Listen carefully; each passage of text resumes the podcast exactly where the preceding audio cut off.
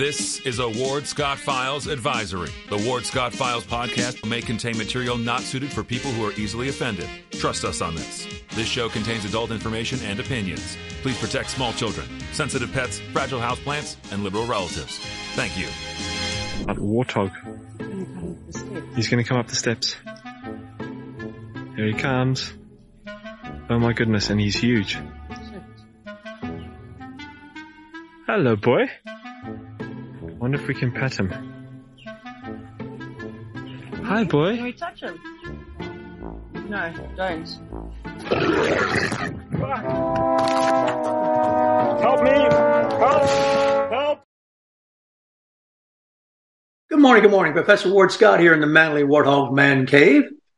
On a pretty clear day outside, all rather chilly, 46 degrees for piney woods of north central Florida. Probably right on target for this time of the month, but based on what we've had, it's a little bit chilly because we've had summer-like days and we've got things blooming. We don't want them to be tricked and think uh, they did the wrong thing by coming out and sticking their heads out. So we're here in the Melon Law Studio, the Manly Warthog Man Cave inside the Melon Law Studio protected by crime prevention, of course, 24 7, 365, sponsored by On the Spot Cleaners, uh, Shoot GTR, R&R Construction, um, all the good guys. Uh, uh, go patronize them really and go to um, Style Cuts and check out my good buddy Dave Rat up there. We are uh, in the midst of, once again, reporting to you stories that are heating up basically because of DeSantis and his commitment to saying that uh, Florida is where woke goes to die. And we're going to focus a little bit on education today, of which I know a great deal, having been in it all my professional life and still connected to it in one way or another, especially since uh, you know my metaphor here. You are my students and I'm the professor and I'm just giving you a class and you are to uh, take notes, if you will, and govern yourself accordingly. You are citizens. You may vote. You may do whatever you need to do with whatever we report. You may refute it, debate it, uh, clear it up, contribute to it, etc. But um, really, there's no escaping the fact that right now uh, we're in the middle of a conversation, let's put it uh, euphemistically, about what's appropriate to discuss in a classroom. And those of us who are believers in meritocracy and high standards and trying to aspire to get to them and hanging out with smart people and all that business, which you've heard me talk about, are fighting a battle really to keep it from being corrupted by a political ideology. It's very clear and simple that we're supposed to revise history and take the position that everything that's based on Western culture, primarily Western thinking, Renaissance values, uh, the institutions of free thought and speech and conversation that had to be pried out of the hands of the kings in Europe are really sinful because they're based upon a, a, a sinful nation that set up slavery, which is a complete misreading of the international use of labor in those days, which was worldwide and still is. Uh, indentured servitude, slavery, whatever you want to call it by. There are people who even suggest that if you work uh, in Detroit on the assembly line, you are a slave to the to the unions, to the manufacturing pace. You really haven't lived until you've worked on an assembly line. I've worked on an assembly line. It's one of the most dehumanizing things you can do. You sit there and you look at the same thing go by and you do the same thing each day. You have quotas, you have pressure. Uh, You're not uh, really anything different from the machine you're working at. And you become part of the machine, act like the machine and think like the machine. And um, it's uh, pretty much uh, what defined the northern uh, part of the United States after the North won the war and became an automated industrial society eventually. Really, primarily, really game changer was the uh, motor car. The motor car played a big role in crime. And you asked me, how does that work? And I think I've discussed this with you before. The motor car was invented and made it possible to travel more than 25 miles a day. When the horse was your transportation, primarily you could make it 25 miles in a day. If you look at the little towns set up around here, they're 10 miles apart. Thinking is 10 miles to visit and 10 miles to return. That's about 20 miles with five to run around in the towns or on the side and see things. So um, when you had um, distance travel limited to 25 miles a day, you had community. And with community came knowing who your fellow man or neighbor was. And you could therefore shame that person if that person stepped out of line because that person didn't want to be ostracized in the community. That was the thinking of how to control behavior. But once we had the motor car and it could go as far as you wanted to go on a tank of gas or get refilled, now they're advertising these electric vehicles about 300 miles. So anyway, you can still get away in the motor car regardless of the engine. And um, you could go in another community and not be known and misbehave and not be shamed. So along came this um, abstraction of human beings. And we've really taken that whole, that's the way our minds work. We now abstract rather than look at individuals. And we've been inundated with all these abstract ideas which have invaded the classroom. Let's just concentrate on the classroom for a while. Um, it's really got discussions upside down. The classroom was a place where individuals could excel and distinguish themselves. It's a community. And you meet and you talk and you gain respect or you lose it and you want to get it back. And the way you get it back is to gain the respect of the people in the room who really govern the best thinking practices. And that has been, and this is kind of a brilliant extemporaneous speech I'm giving you here now. This is a synthesis of years of being a reader and a thinker and a debater and also a classroom professor. So uh, this this business of of invading the classroom with ideology, let's just leave the workplace and the political arena out of it for a while. We know we've got in every political uh, place here, we've got somebody in charge of diversity and all that business.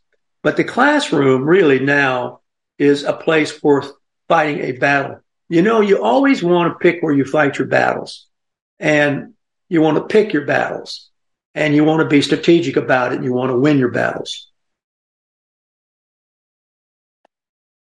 Well, heretofore, the governor got involved. You couldn't win these battles because money of the federal government went to those universities that allowed this corruption into the classroom. And so the universities began to hire presidents and hire professors and then of course talk to students and then students became mimics of their professors and away we went. Now, New College is a pretty neat little school. I remember when it was formed. It was formed as a premier open-minded free thinking, meritocracy college in the state. Um, it's based upon European models of education. And in European models of education, which originally Jefferson envisioned our education system being based on, let's take a moment and talk about it. Excellence was what was in the classroom. About middle school, is where you got tested to see if you were a candidate to go on to academic track. And if you weren't a candidate to go on to the academic track for any kinds of reasons, either you weren't going to be able to compete and, and excel in the academic track, or you weren't motivated, there was another track. You could go into what we now call the vocational world, which is badly needed if you weren't interested in the academic world of books and libraries and discussions, you could go into mechanical world. Now it's become the air conditioners, the uh, the, the, the uh, masons and masonry people and all that badly needed the air conditioning people, whatnot. And if you ever wanted to come back into the academic track, you could test into it. But we never really de-emphasize the emphasis on meritocracy in either one of the tracks.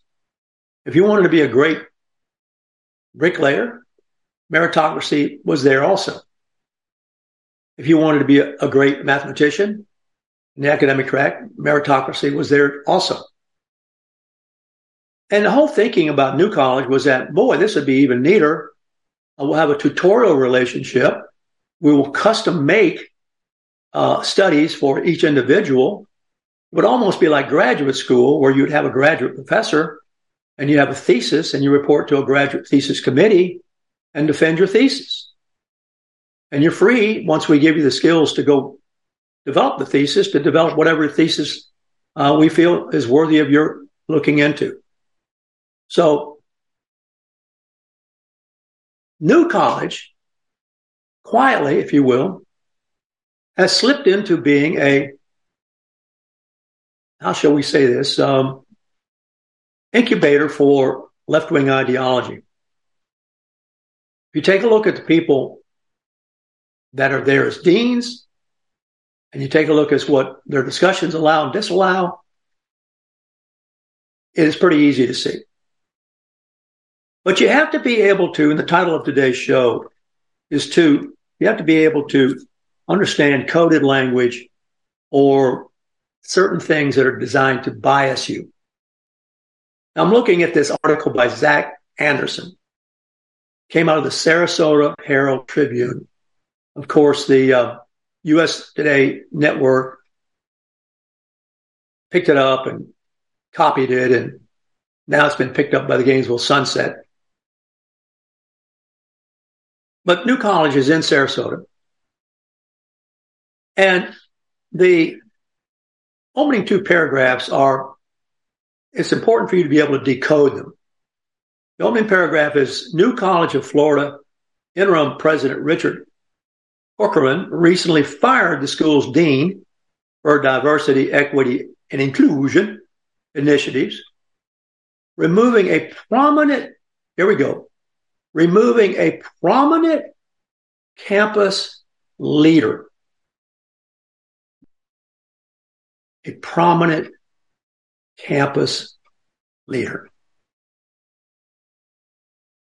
Why did we have that in there? See, because what we've done, if we've already stacked the deck to influence your mind. Who would dare to fire or remove a prominent campus leader? Why do we say prominent campus leader? Why don't we just say the Dean for Diversity, Equity, and Inclusion? Because Mr. Anderson has tipped his hand. How do you now become, get this, he's revealed this probably without knowing it. How do you become, just write the little syllogism, major premise, minor premise, conclusion. How do you become a prominent campus leader?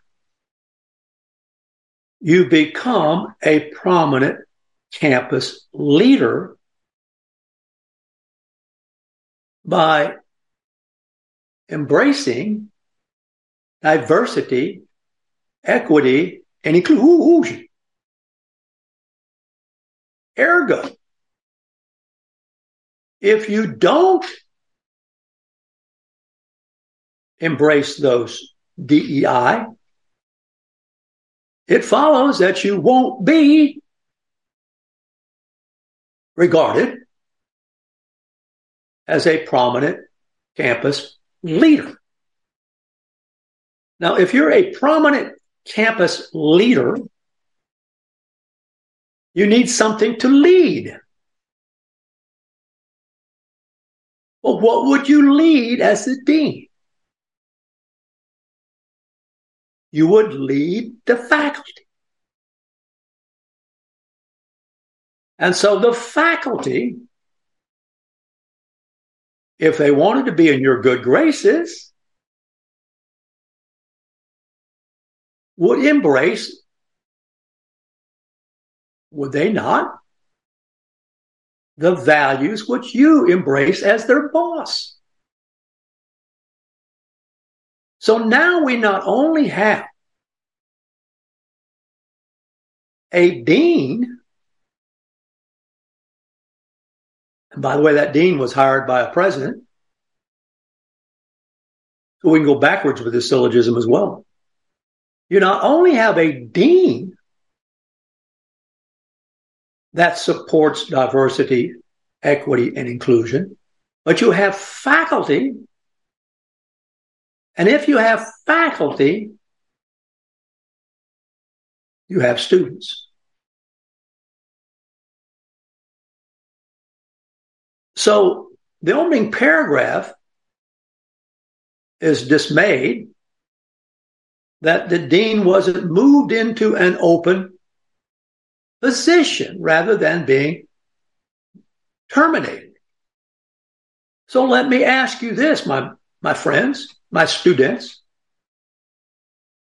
If we move the prominent campus leader into an open position, and it doesn't say what that would be, but still on the campus, would it not follow you would still have on the campus a prominent figure who embraced diversity, equity, and inclusion. Now, you tell me what you would do. If you wanted to return that institution to a place where you can discuss and exchange and defend and advocate your ideas in a full and open classroom. You don't want to keep a presence on the campus of a prominent person that led you away from this to begin with. So the next paragraph is really requires that you put your thinking cap on. Now, the first rhetorical strategy that I always had my students in my writing classes begin with was the comparison contrast strategy.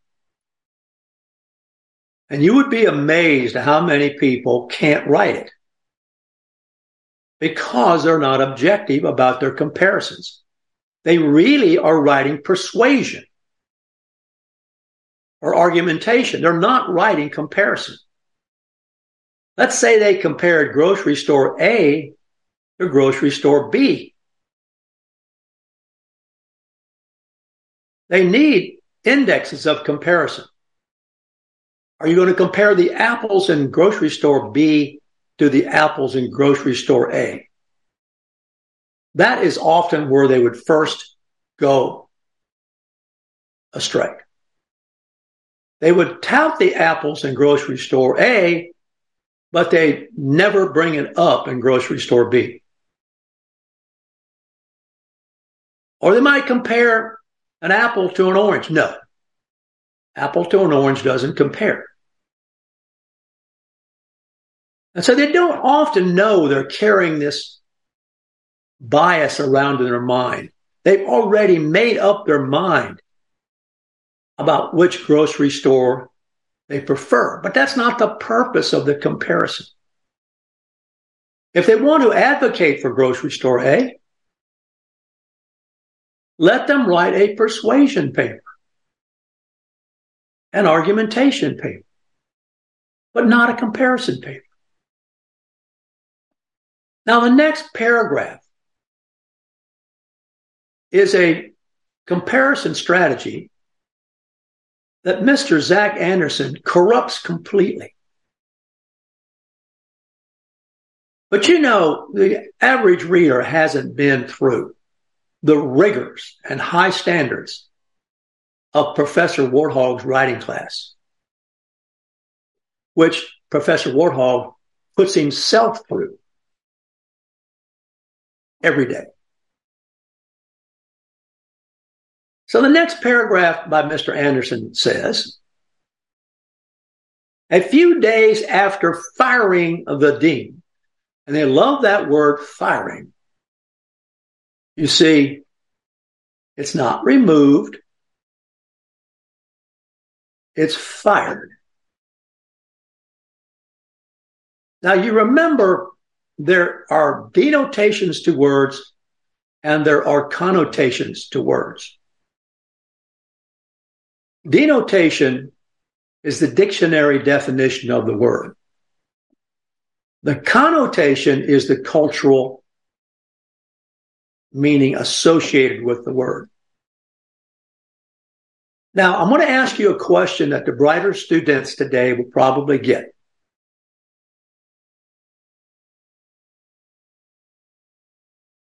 Close your eyes and let me say the following phrase, and you tell me who, whom it is associated with. Are you ready? You're fired.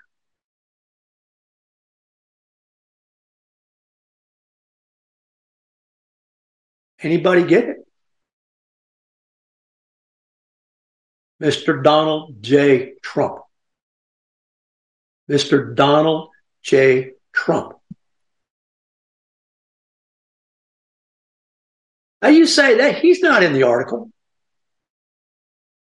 Really? Well, if you don't get that association, Mr. Anderson is not going to let you squirm away from it because he's going to bring up some things about Mr. Cochran that he doesn't bring up about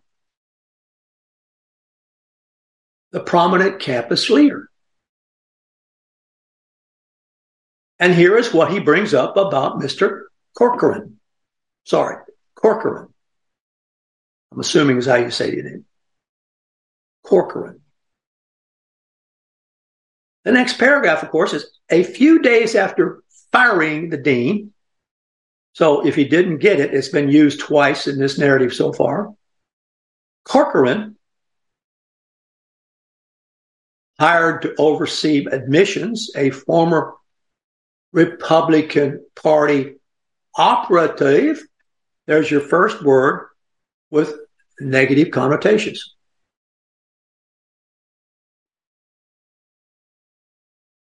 An operative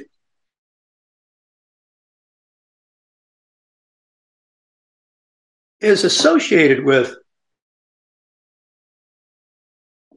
dark money, skullduggery, political strategies. So you see what we're doing here? We didn't bring up anything about the dean. But we brought up quite a bit, and there's more to come. He belongs to the National Rifle Association. Really? He belongs to the National Rifle Association? Well, let me give you a little secret. So do I. So do I. And so do a lot of people. Are they political operatives? I doubt more than 1% of them, if that many. So the president, a Republican Party operative, fires a dean for diversity, equity, and inclusion, you see. Furthermore, Mr. Anderson writes, this man Corcoran once worked for an organization, an organization, are you ready for this? Deemed,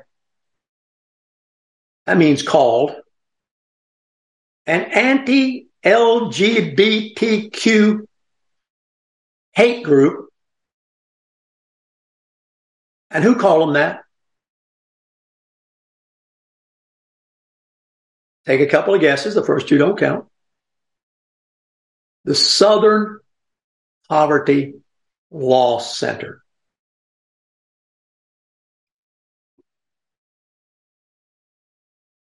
Huh? Now let's stop and summarize here what we're doing. We're doing hopefully some critical reading. There's a couple of things you need to fundamentally understand.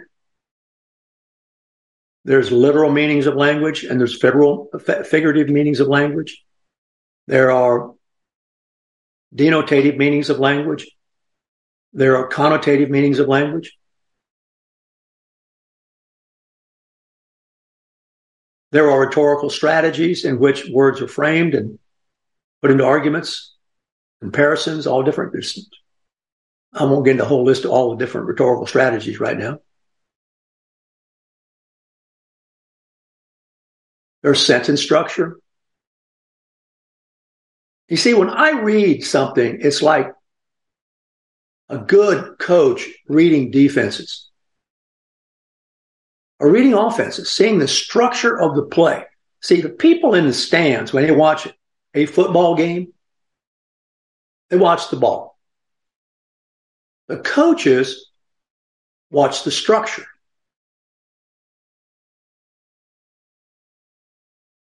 When I read, I'm not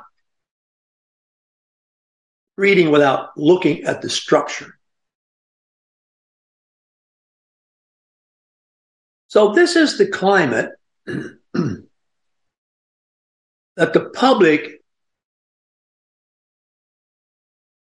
is being asked to learn about the issue of what should be in a classroom.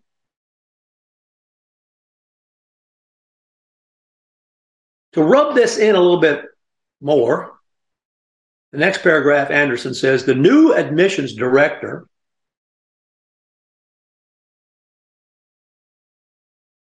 Now, we've changed now, you see. The dean was a dean for diversity, equity, inclusion. Now we're going to talk about the admissions director. So we're not going to compare deans to deans. We're not going to compare apples to apples. We're going to compare apples to oranges. So now we're going to compare a fired dean about how about whom you know nothing. You don't know what that dean belongs to. But you do know what Corcoran belongs to. Using the NRA as the big negative connotation. It'd be a positive connotation for many of us, but see, see the audience here? It's in Sarasota. It's going out to the college elite. There you go. Okay.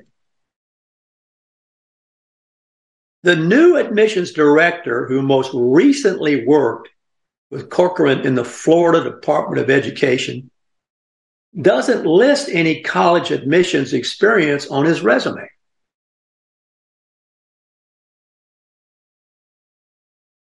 We don't know whether that is comparable to the dean. Did the school's dean list any experience in diversity, equity, inclusion? I'll bet you only one, and that's race. And when you see the dean, you'll see what we're talking about. There is a picture, which I don't have. We don't have it. I could ask production to do it, but we don't, we don't have it. But you can take my word for it. It's a woman, a minority. Now, the kicker is, in conclusion of this third paragraph, her name, by the way, is hyphenated Rosario Hernandez.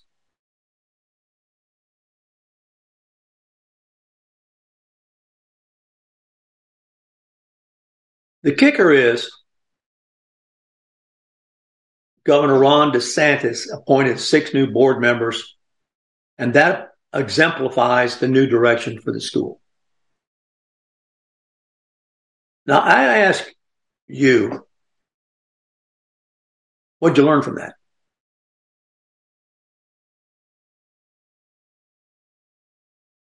What'd you learn from that? When we get back from our bottom of the hour break, I'll tell you the other side of the story here. Hopefully, you're taking notes and you're learning something today, my students. Be right back on the Ward Scott Files. Stay tuned. Although the owner of Lewis Oil Company maintains she is 29, Lewis Oil turns 60 years old in June. Chevron would like to recognize the North Florida second generation family owned business, celebrating its growth and staying power. Lewis Oil Company maintains significant on-hand supplies, strategically located fuel depots, a delivery fleet, on-site service, fuel card locks, and convenience stores. Lewis Oil Company understands its responsibility in the local economy by providing service and delivery on demand and in crisis. As a first responder for 18 Florida counties and the Southeast from Texas to Virginia, we are proud of this rare accomplishment. Lewis Oil delivers. This is Ward Scott, and I want to thank all our sponsors who keep the show going and pay the bills. The Ward Scott Files premium sponsors are Crime Prevention Security Systems, large enough to serve you, small enough to care. Meldon Law, the only official injury partner of the Florida Gators. The Ward Scott Files gold sponsors are Lewis Oil Company, Shoot GTR, On the Spot Dry Cleaners, R&R Construction, and Style Cuts. If you are interested in promoting your business on the show, you can visit our website, www.wardscottfiles.com, and click on the Advertise Here banner on the right side of the page or call my friend Freddie at 352-284-3733. Again, thank you to all the great businesses that support the Ward Files. And remember, if you like the show, thank our sponsors and support the businesses that support us. What you just said is one of the most insanely idiotic things I have ever heard. Everyone in this room is now dumber for having listened to it. May God have mercy on your soul. Or that very much surprises me that you've never been tased. You can't handle the truth. All bees poop. A warthog. He's going to come up the steps. Here he comes. Oh my goodness, and he's huge. Hello, boy. Wonder if we can pet him. Hi, boy. Can boy. we touch him? No, don't. Help me! Help! Help! Now for the weather brought to you by Lewis Oil. Welcome back to Ward Scott Files. We're going to do Ward's weather report thanks to Wendell Lewis, who says she's only 29 years old, I think. Um, but her business is a lot older than that. Lewis Oil, Chevron stations. Um, I hope she never goes to electric charging cars. Good God, Gertie. Well, here outside the Manly Warthog Command Center, it's 46 degrees. Um, and it's going to go up just barely nudge 70. So I'm okay with that as long as you don't get frost. Uh, I just am absolutely, all of us have got our fingers, plantation mark, all of us, we've got our fingers crossed about this frost. And well, it happens. What can we say? You would think with all the government money pumped into climate change, we'd be able to work, forestall and control the weather. But, you know, climate change is not being conducted by people who actually are dependent upon the climate. It's become uh, it's conducted by people who live in artificial climates, cities and air conditionings and things like this. They don't really know anything about when things bloom or you know one cow's head's going on the ground and what it means. So well, that's my little spiel. Um, I'll get back to my story here about uh, diversity, equity, inclusion. But there's going to be a new atmospheric river. It's going to hammer California. Uh, winter is not going to go out kindly in the Northeast, and it's going to be freezing, but hopefully not down to the Florida border. I'm looking at the place it's going to be freezing. It's going to be down. Atlanta's going to get it. Uh, Montgomery, Alabama's going to get it, but it doesn't look as if Tallahassee, Jacksonville, that area will get it. So keep your fingers crossed for those of us who are connected to nat- to the natural world in a day to day way. Um, Ken, I hope you're right. Azaleas and all that. You're not frozen. Man, you're in a you're in a freezing zone though, my man. Well, I'm going through today coded language with you, and I asked you all before we went on the break, what do you think the rebuttal is going to be uh, to your um, presentation here on the removal of, of this uh, dean? What do you think Rosario Hernandez is going to use to rebut? And this is one of the things we teach in argumentation. There is fair argumentation and there is unfair argumentation. Now, the advocacy for removing the dean was based upon corrupting the corruption of the classroom by diverting the attention and emphasis of meritocracy away from the students through the chain of command at the institution. So I gave you two guesses, and the first one didn't count as to what you might think Rosario Hernandez would say uh, she was a victim of, right? Well, well, well. And here we have the verb felt. I very much appreciate the use of the word felt, F E L T, when it's associated with Rosario Hernandez because felt is a characteristic of emotions. And emotions are, one can argue, what LGBTQ and all that is about, not science, but feelings. Or I just felt like I wasn't wanted. Or I, just, I could just feel that a person didn't like me. Or I just felt as if, you know, all that business. So Rosario Hernandez said the termination, are you ready? Felt discriminatory. Now, when you play the discrimination card, here we are back to coded language, my students. When you play the discrimination card, which is the race card, you created a potential for a federal lawsuit. Sure. You created the potential because you can't discriminate, right? On race or gender, right? So here's the problem.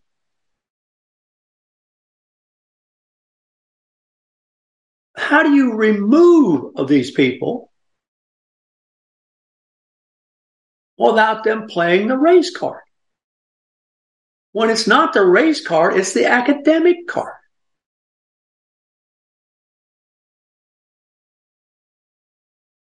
Furthermore, are you ready for this? Boy, the thing really piles up now.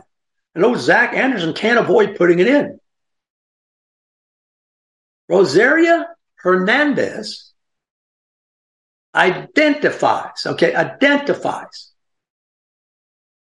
as trans fluid. I got to, I, you know, I got to sit down and figure that code out myself. Trans fluid.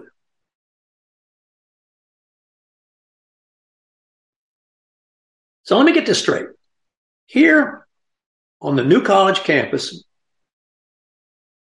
we have a dean who is a prominent leader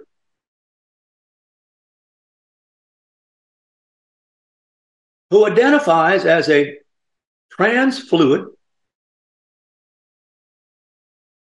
and therefore uses the pronouns. Are you ready for this? Are you ready for this? Z, Zyre, and Zyres.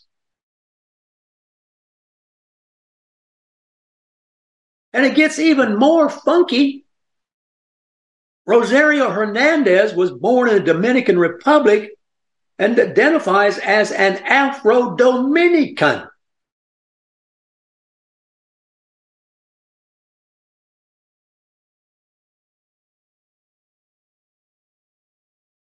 That's a new one on me.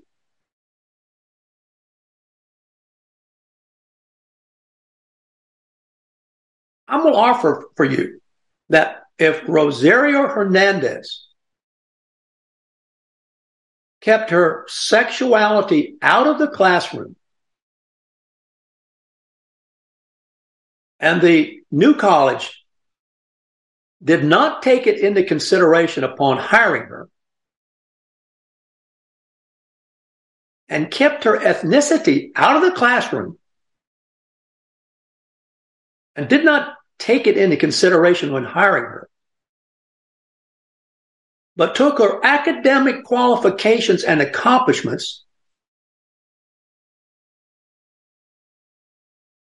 into consideration as a priority in an academic institution, nobody would care.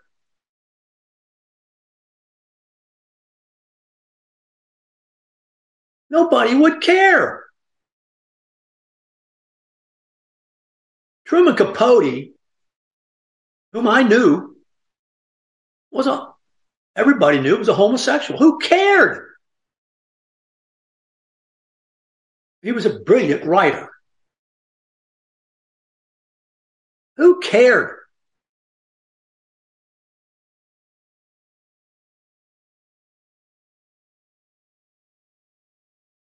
I mean, you know, come on.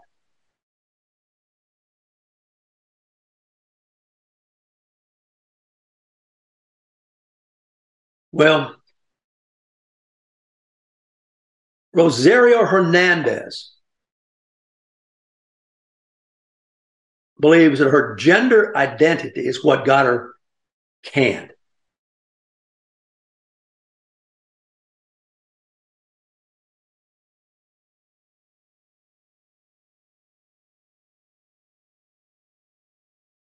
It turns out that all she says she's done since she graduated from Dickinson College in New York City, is working a variety of DEI jobs.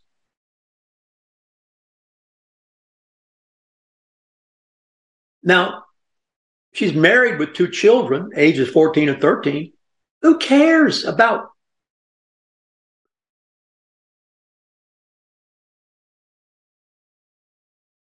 Well, I just I just wanted to go through Mr. Zach Anderson's presentation a little bit with you. And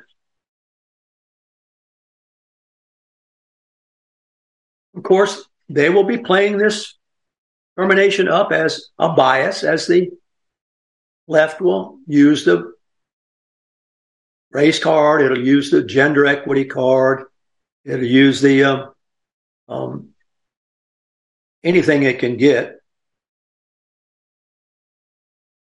They and, and they bring up, as I say, the National Rifle Association, Republican Party.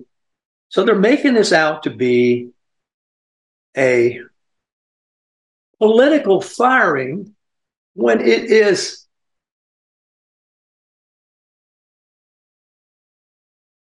an academic responsibility that was shirked. Now, let me give you this too, students. You may not know this, and certainly Mr. Anderson bring it, didn't bring it up. But there is a network. Pull this off of um, I think it was came, came I think it came out of Breitbart, may have come out of Daily Caller. There's a network funded by guess who? I'm no students, I'm asking you to do a lot of guessing today. There's a network funded by George Soros. Huh? And it has put together a coalition of students, parents, alumni, and allies intent, you got it, plantation, on defying reforms pushed by Republican Florida Governor Ron DeSantis. And here's the name of this network. It's the only place I've read about it. It was not in Mr. Zach Anderson's column. This network is called Defending Educational Freedom for Youth.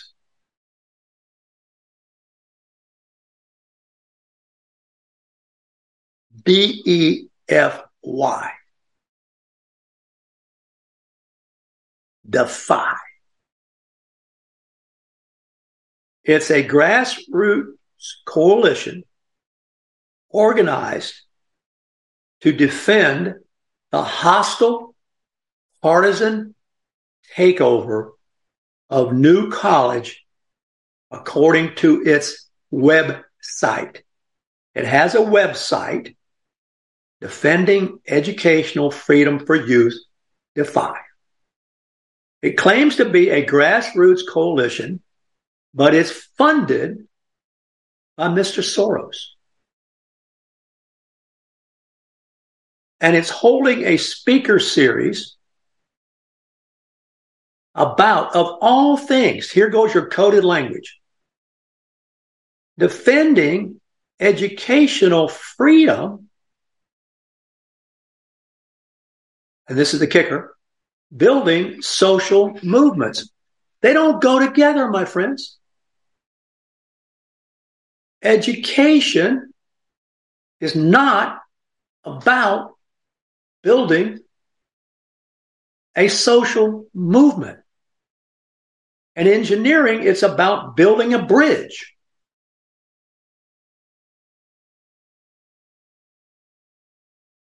In English, it's about constructing a sentence and a paragraph and an essay and an argument.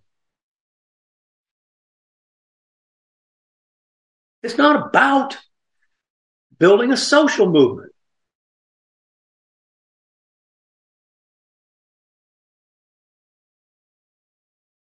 Soros has contributed so far to Open Society Foundations $1 billion. And Defy is developing a series of initiatives aimed at fighting back the new college charter chapter, fighting back against DeSantis and big government attacks on educational freedom. Do you understand that the big government attack on educational freedom has been the DEI?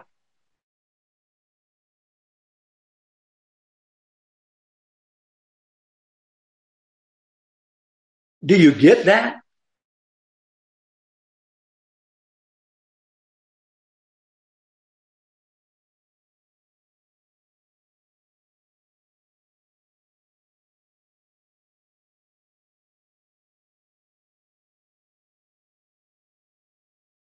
Soros thinks that DeSantis has a lot of money behind him. And so therefore he needs to put a lot of money behind Defy. Here's a guy who's not, I don't even think that Soros, that Soros is an American. I don't, I, I'm pretty dang sure he's not a Florida resident.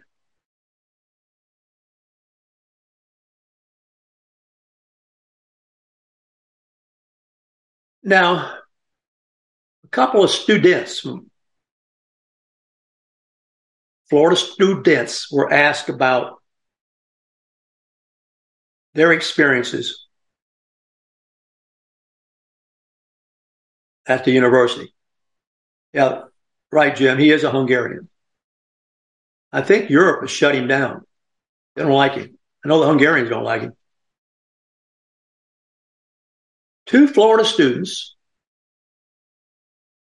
have accused diversity, equity, and inclusion of discriminating against them.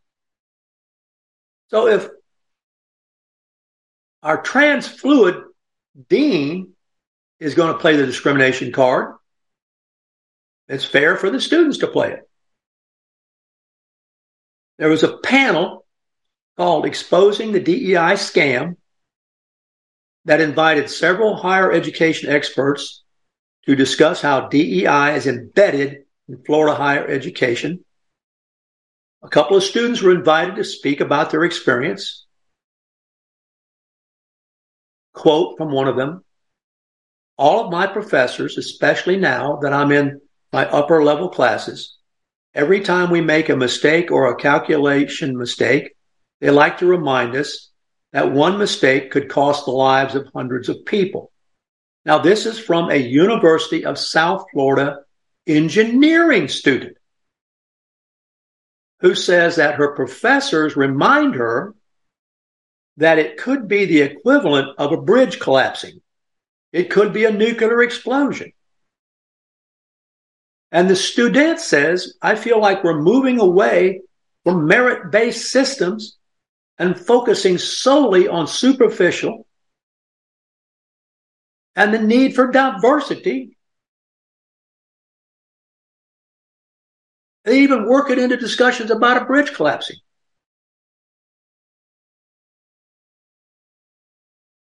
This student says that the professors are searching for internships, research projects, or grants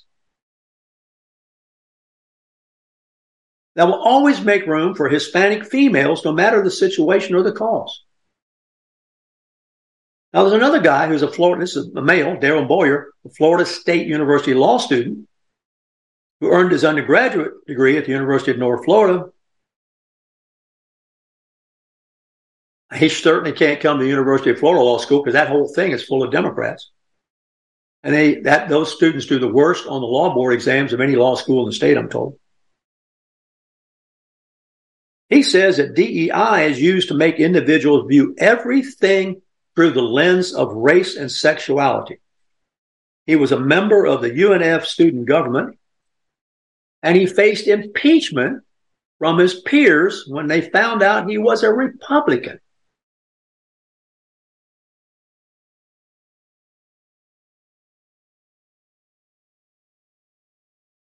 He says if you don't fall into their classifications, then you won't belong in inclusion. In other words, inclusion doesn't include anybody who disagrees with what they include. Or doesn't even have to disagree, just be an example of something they don't include.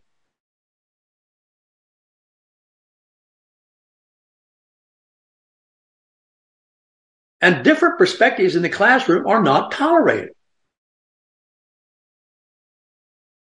Boyer, ironically, was black. A quote unquote person of color, he says. But he's also a Republican.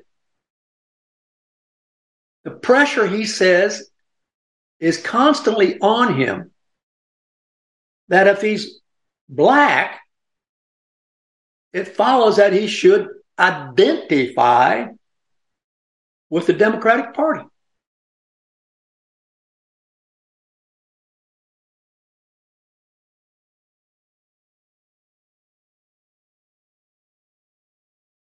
DeSantis requested data in December 2022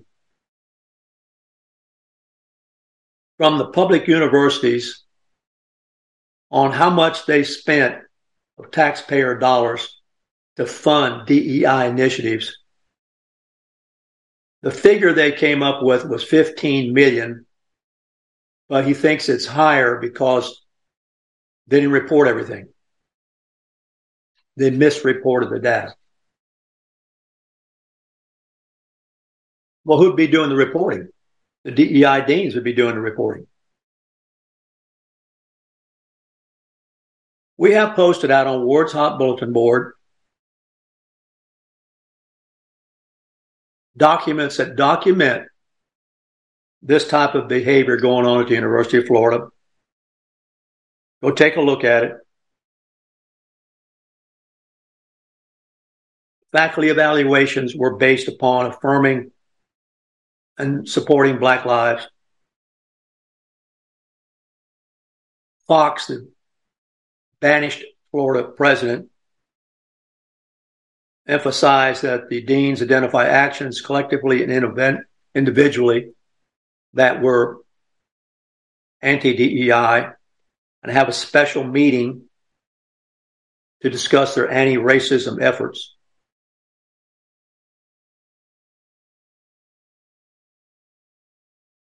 It's all out there. I mean, I've got it out there for you. Training and workshops. Here's one. all faculty and staff are expected to participate. This is a faculty of dance and theater in three days on undoing racism workshops. Undoing racism workshops. We've known about this for a long time on the Ward Scott files. So hopefully you'll understand a little bit today about how to read language and how to understand and structure thought and how to understand when you're being cheated deliberately. See, first of all, you have to know the right way to do it before you know when somebody is ripping you off and doing it the wrong way. If you don't know the right way, you can't, you don't, you won't know the wrong way when you see it. So if you survived Professor Warthog's writing classes, you can survive anywhere. That was always my motto. If you can survive me, you can survive anybody. Because I ain't going to be pulling punches with you for your own good. I want to help you, though. Defend yourself.